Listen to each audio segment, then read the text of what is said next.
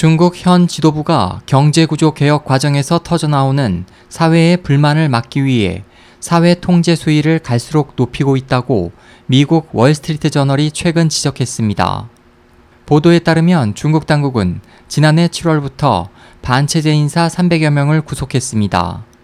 그들 중 일부는 신문을 받은 뒤 풀려났지만 수십 명은 재판을 앞두고 있습니다.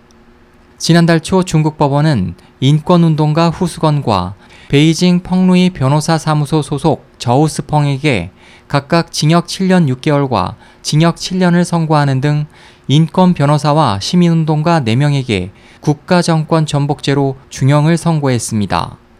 이에 대해 미 국무부는 지난달 8일 중형을 선고받은 4명을 즉각 석방하고 나머지 인권운동가에 대한 재판도 중단할 것을 중국에 촉구했습니다.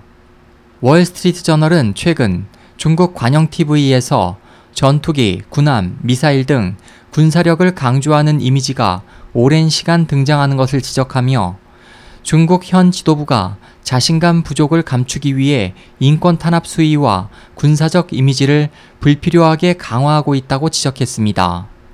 보도는 시 주석이 추진하는 수출, 투자 위주 경제 구조를 소비, 서비스 중심으로 전환하고 공급 분야에 대한 개혁 계획은 단기적으로는 성장에 타격을 초래하고 급격한 변화에 따른 불만과 혼란도 피하기 어렵다고 꼬집었습니다.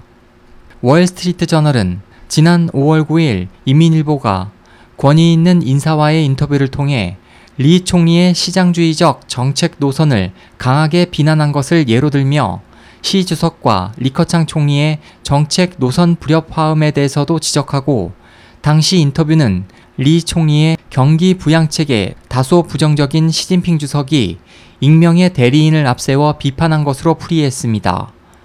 SOH 희망지성 국제방송 홍승일이었습니다.